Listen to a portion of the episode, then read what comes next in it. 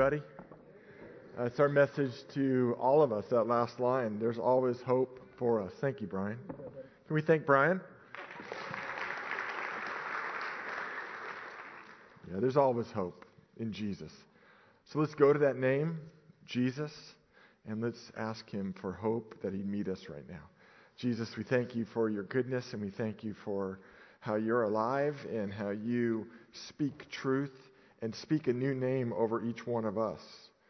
Um, Lord, I know you have everything. And what do we give someone who has everything? We give you our lives. We live into that new name.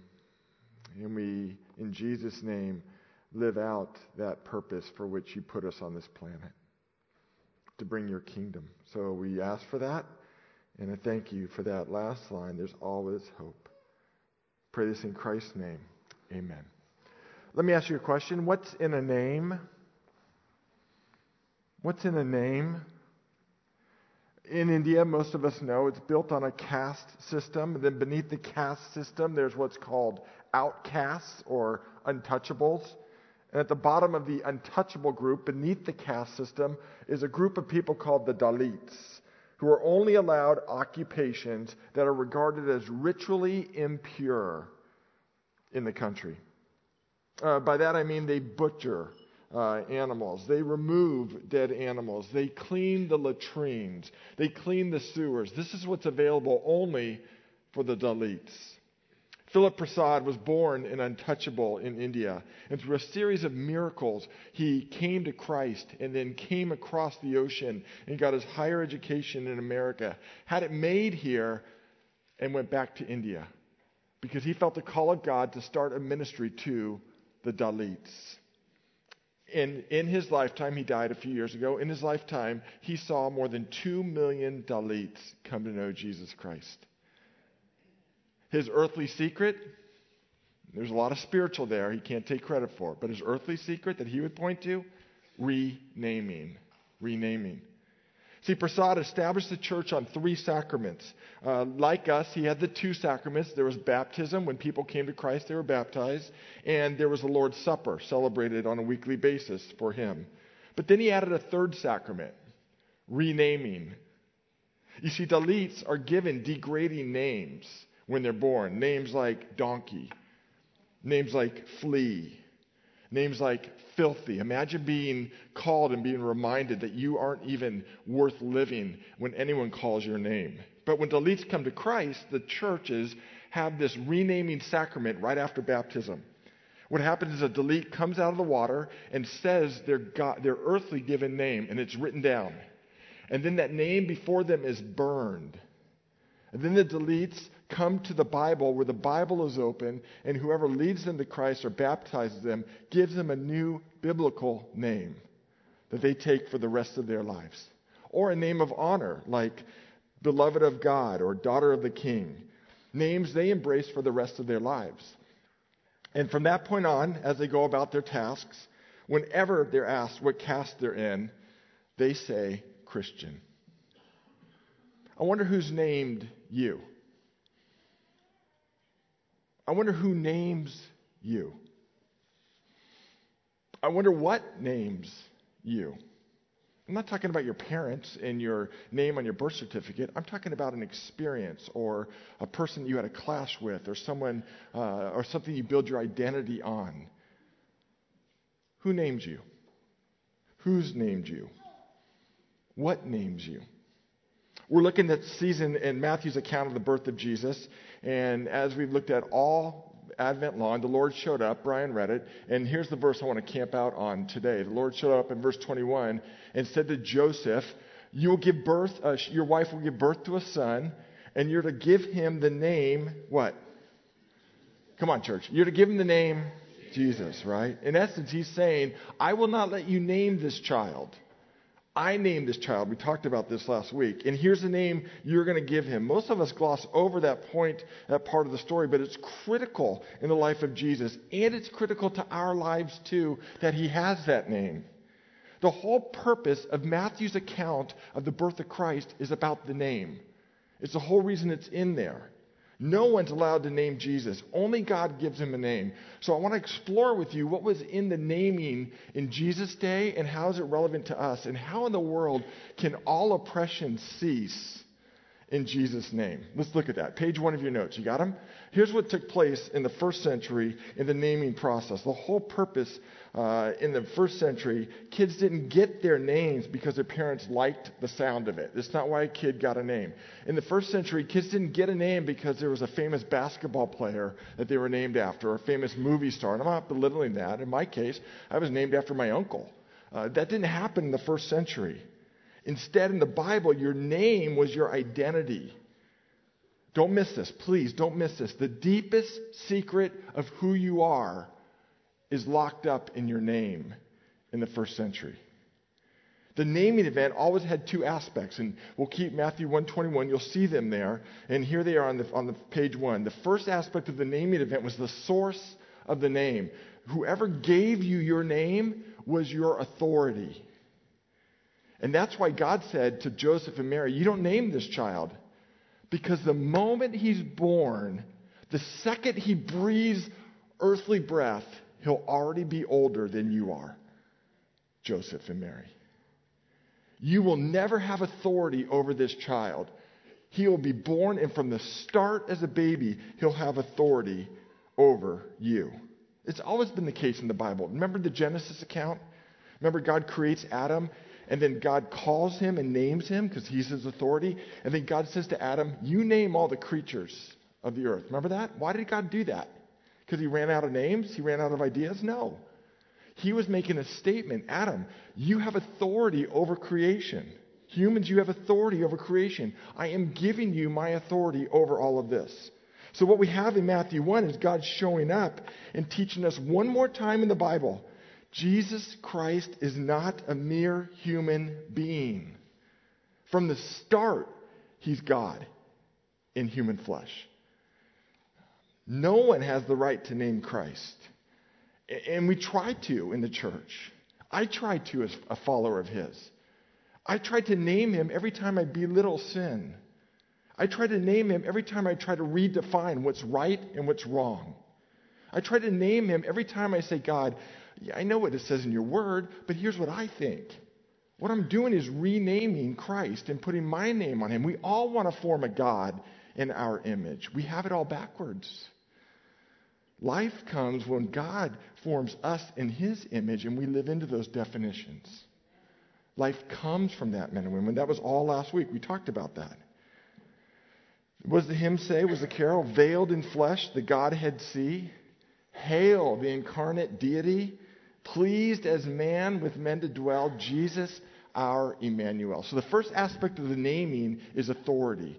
That's why God would not let uh, uh, Joseph or Mary name him because they weren't his authority. Second aspect was is uh, content of the name. It defines your purpose. Think about it. Mary and Joseph are finite. They had no earthly idea of the infinite purpose Jesus would have walking the planet, right? How could they name him? Because the name in the biblical times gave you your purpose. They didn't know his purpose, only God knew his purpose. In biblical times, the content tells you what you're here to do. And look what it says about Jesus. You'll give him the name Jesus, and God lays it out right there. Why? The word Jesus was a Hellenized Greek form of a Hebrew word. I'll give you the Hebrew word Yeshua. Yeshua. Yah, shortened version of Yahweh the name of covenant name of God. Shua, from the verb form, saves or salvation. God, in that one name, and let me tell you this. I'm sorry, that sounds bad. Let me, let me just inform you. Uh, there are over 200 titles in the Bible of Jesus. We see it one in Matthew 1, right? Emmanuel. That wasn't his name, it's a title. Over 200 times we're given titles of who Jesus was. There's only one name given to him, though. And it's summed up, his life purpose is summed up here Jesus saves. Jesus saves. Now, if you press into that, that is encouraging and indicting at the same time. I mean, we love the Christmas carols. I, I, mean, this sanctuary looks amazing. It's so pretty. We put the lights up and it's, it's just gorgeous and comfortable. But really, the name Yeshua is comforting. Someone has come to our rescue, but it's indicting. Each one of us, each one of us here, from God's perspective, is in a dire situation where nothing short of God unzipping time, stepping in to time from eternity and rescuing you will remedy our situation. When do we use the word save in our vocabulary? A, person lost at sea needs saving. A plane crashes, people need saving. A person who stopped breathing needs saving. People, as we learned this month, unfortunately, from Oakland, trapped in a burning building need saving. People held hostage need saving. Do you see how strong this language is? God is saying, I love you. And when we hear the name Jesus, we take comfort. Wow, he came to save me. But it's an indictment. Wow, something in me is so desperate that God had to save me. It's amazing to me. Jesus' arrival is a clear statement that we are lost, spiritually dead, trapped, held hostage, and nothing short of God Himself would remedy it. I, I was crying in the other service because I, I followed Gavin and I read their story, Gavin and Hannah, on paper, but seeing it lived out, and I just thought, what kind of world have we created where six year old boys are objectified and called racial slurs? What kind of world have we created? We're here on the peninsula we're such a progressive society where someone playing tennis can be called out by their skin color. And what an amazing God that He didn't say, You made your bed, now you sleep in it. Fine, you don't want me in your life? This is the result. People are objectified, people are oppressed, people are held in bondage. It just tore me up. And I'm like, God, there's times I just go, and I contribute to this, right? I'm not pointing at the world saying I have nothing to do with it. But there's times I just go, oh, I don't want to live in this world. I'm not talking of like suicidal, but I'm just like, I'm so torn up. How can we be so sophisticated and so progressive? And stories like Gavin's and Hannah's still happen. Jesus came to remedy that from the inside out. So, what's in a name? So much is in a name. So much is in his name. And Jesus knew his identity from the start. Jesus never, never, never suffered from an identity crisis. He stepped into an oppressive culture, right? He stepped into a, a religious oppressive culture. He was killed by the religious leaders. He stepped into a politically oppressive culture. He was um, in an occupied country. Uh, he stepped into a physically oppressive culture, a gender oppressive culture. Jesus did more than anyone in his time to liberate women. He stepped into oppression so that we could live free from oppression. And even if you've been named in an oppressive way, like Gavin had, Jesus comes to you and says, Let me rename you. Let me give you the name that no human being can give you. Let me show you who you are in me. And then here's the good thing that happens, men and women. We're going to turn the page here, and this is where the thrill of hope. The thrill of hope comes that Christ comes to our rescue. The thrill of hope comes, then he repurposes us to rename others. Turn to page two, and let me show you this. Look how Jesus lived this out. We're going to go to Galilee right now. If people asked you what you did in, as you gathered as a church today, you could say, wow, we protested. Love that, Brian, in prayer. And then we went to Galilee. We were actually in the Middle East, in Israel. Uh, in Luke 4, it takes place in Galilee. Jesus is in a small synagogue, maybe 30, 40 people, really rough stones. And there's the, um, the Moses seat where the rabbi would sit to read the, the scroll. And the rabbi got up from the Moses seat. He saw Jesus. He had no idea who Jesus was, but he handed the Isaiah scroll to Jesus. Jesus takes it, and this is his public announcement of ministry. He sits in the Moses seat and he scrolls to this passage in Isaiah. And here's how Luke records it Jesus reads, The Spirit of the Lord is on me. This is his whole purpose. This is what Jesus means with his life, and it's what we mean if we're in Christ. The Spirit of the Lord is on me because he's anointed me to do what? To proclaim, now look at all the oppressed here. And Jesus is talking about two types of oppression spiritual oppression and physical oppression.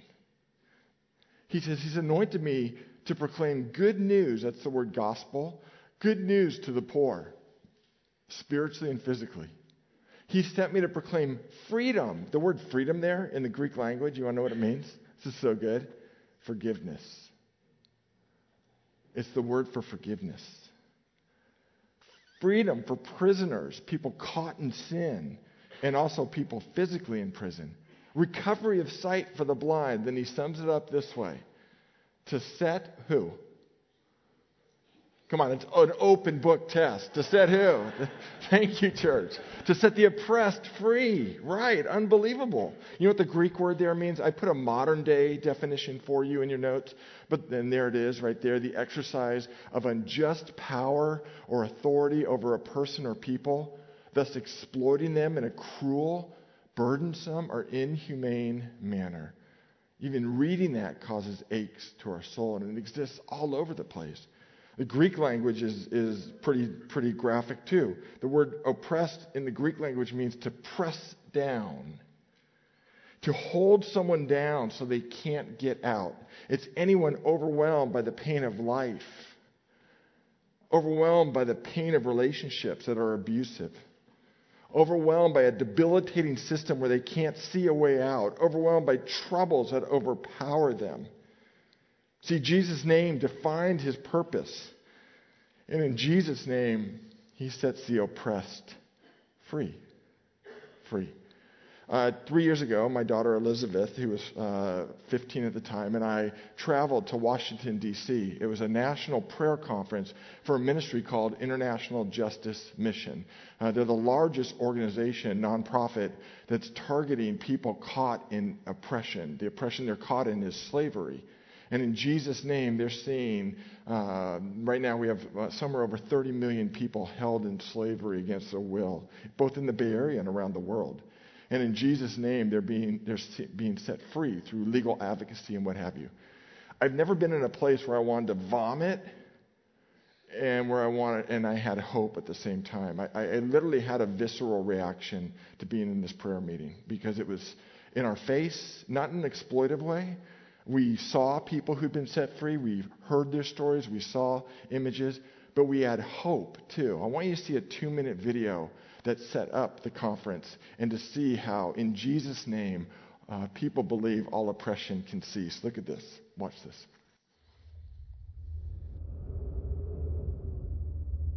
In the beginning, there was nothing.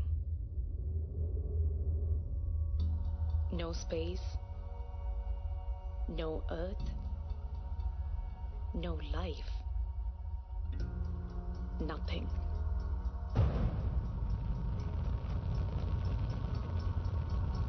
Until there was, from cells to stars, our God made matter out of nothing. He spoke, and it was good. God said, Let there be, and there was. And now there is you, and now there is us as precious stones, crafted by the Maker, together in His great love. But there is a crack, a separation from what was to be. At the hands of man, slavery and violence has thrived in this world. Backs break in brick factories, chains rub skin raw, and young girls are locked behind doors. Generation after generation, this has continued. And today, 36 million lives are held in slavery. But this is not what our God desires.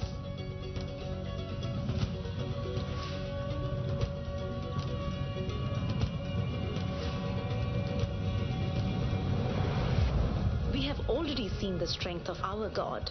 We have seen Him rescue the vulnerable, restore the broken, and rebuild communities. God invites us to join Him in His work. And so we will pray for freedom, for justice, until every single man, woman, and child is free. We ask for more. Until there is an end to slavery, we ask for more. Until it ends and never returns, we will keep asking for more.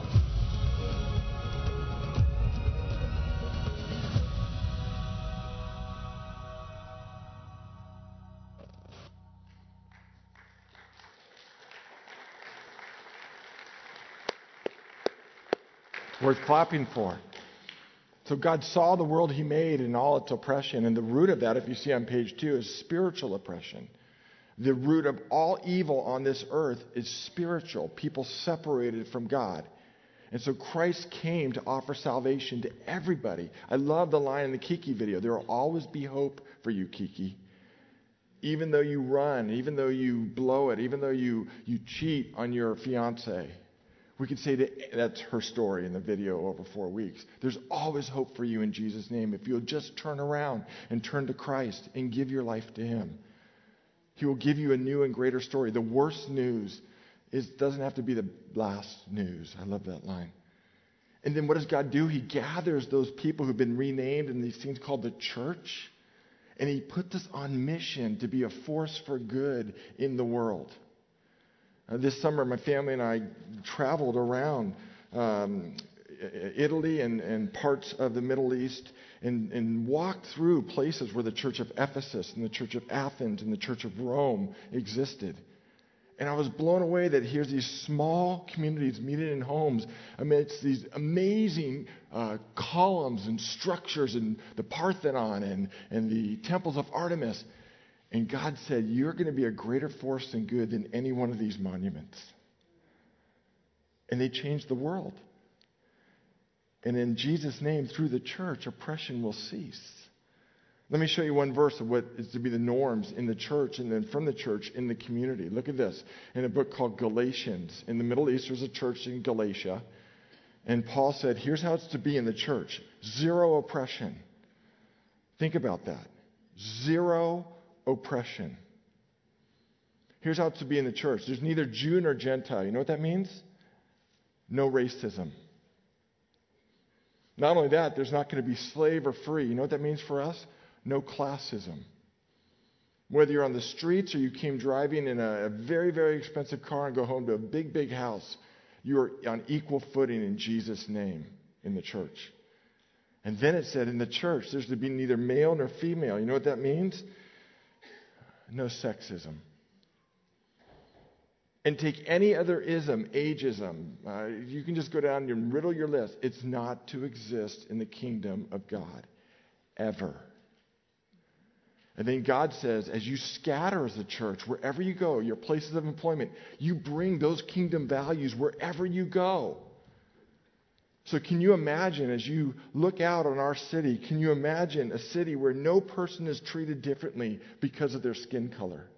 where we never hear a story of Gavin's and Hannah's again happening in, on, on our peninsula.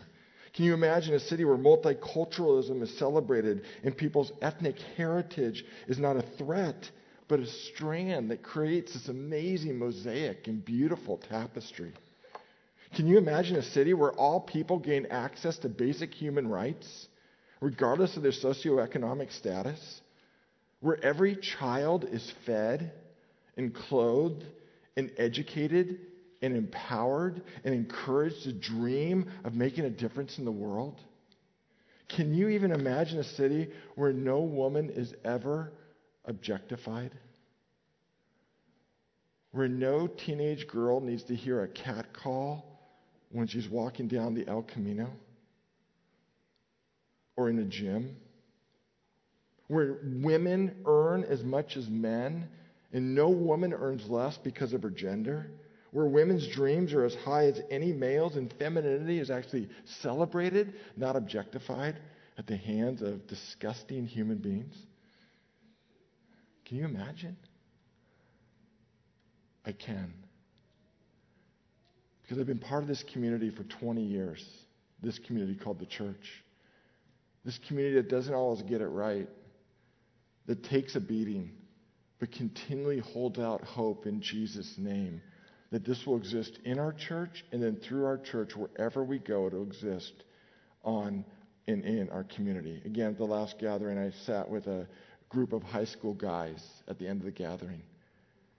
And these guys looked at me in essence, they said, You know what? I love this. Not on our watch. Sequoia High School, Carlmont High School, Woodside High School, what you talked about, not on our watch. And we don't know what we're going to do, but we're doing something. And just being the people of God. What if the adults followed suit and said the same thing? In his name, all oppression shall cease. One day, my friends, that will happen in heaven, in the new earth.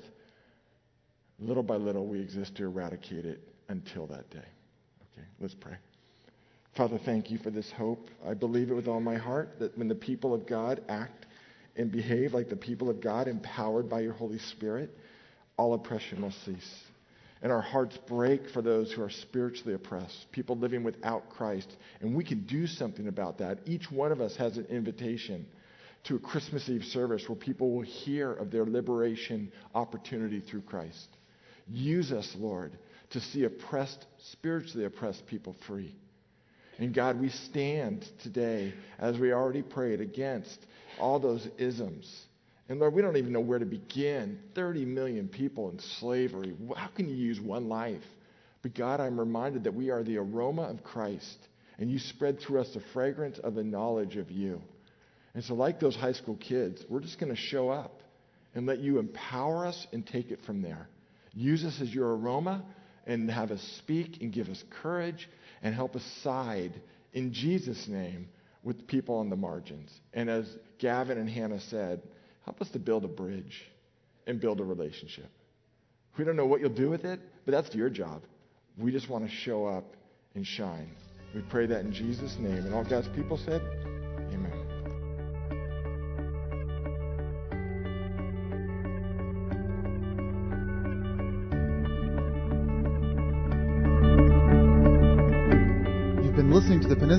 Covenant Church podcast. We're located at 3560 Farm Hill Boulevard in Redwood City, California. You can reach us online at www.peninsulacovenant.com.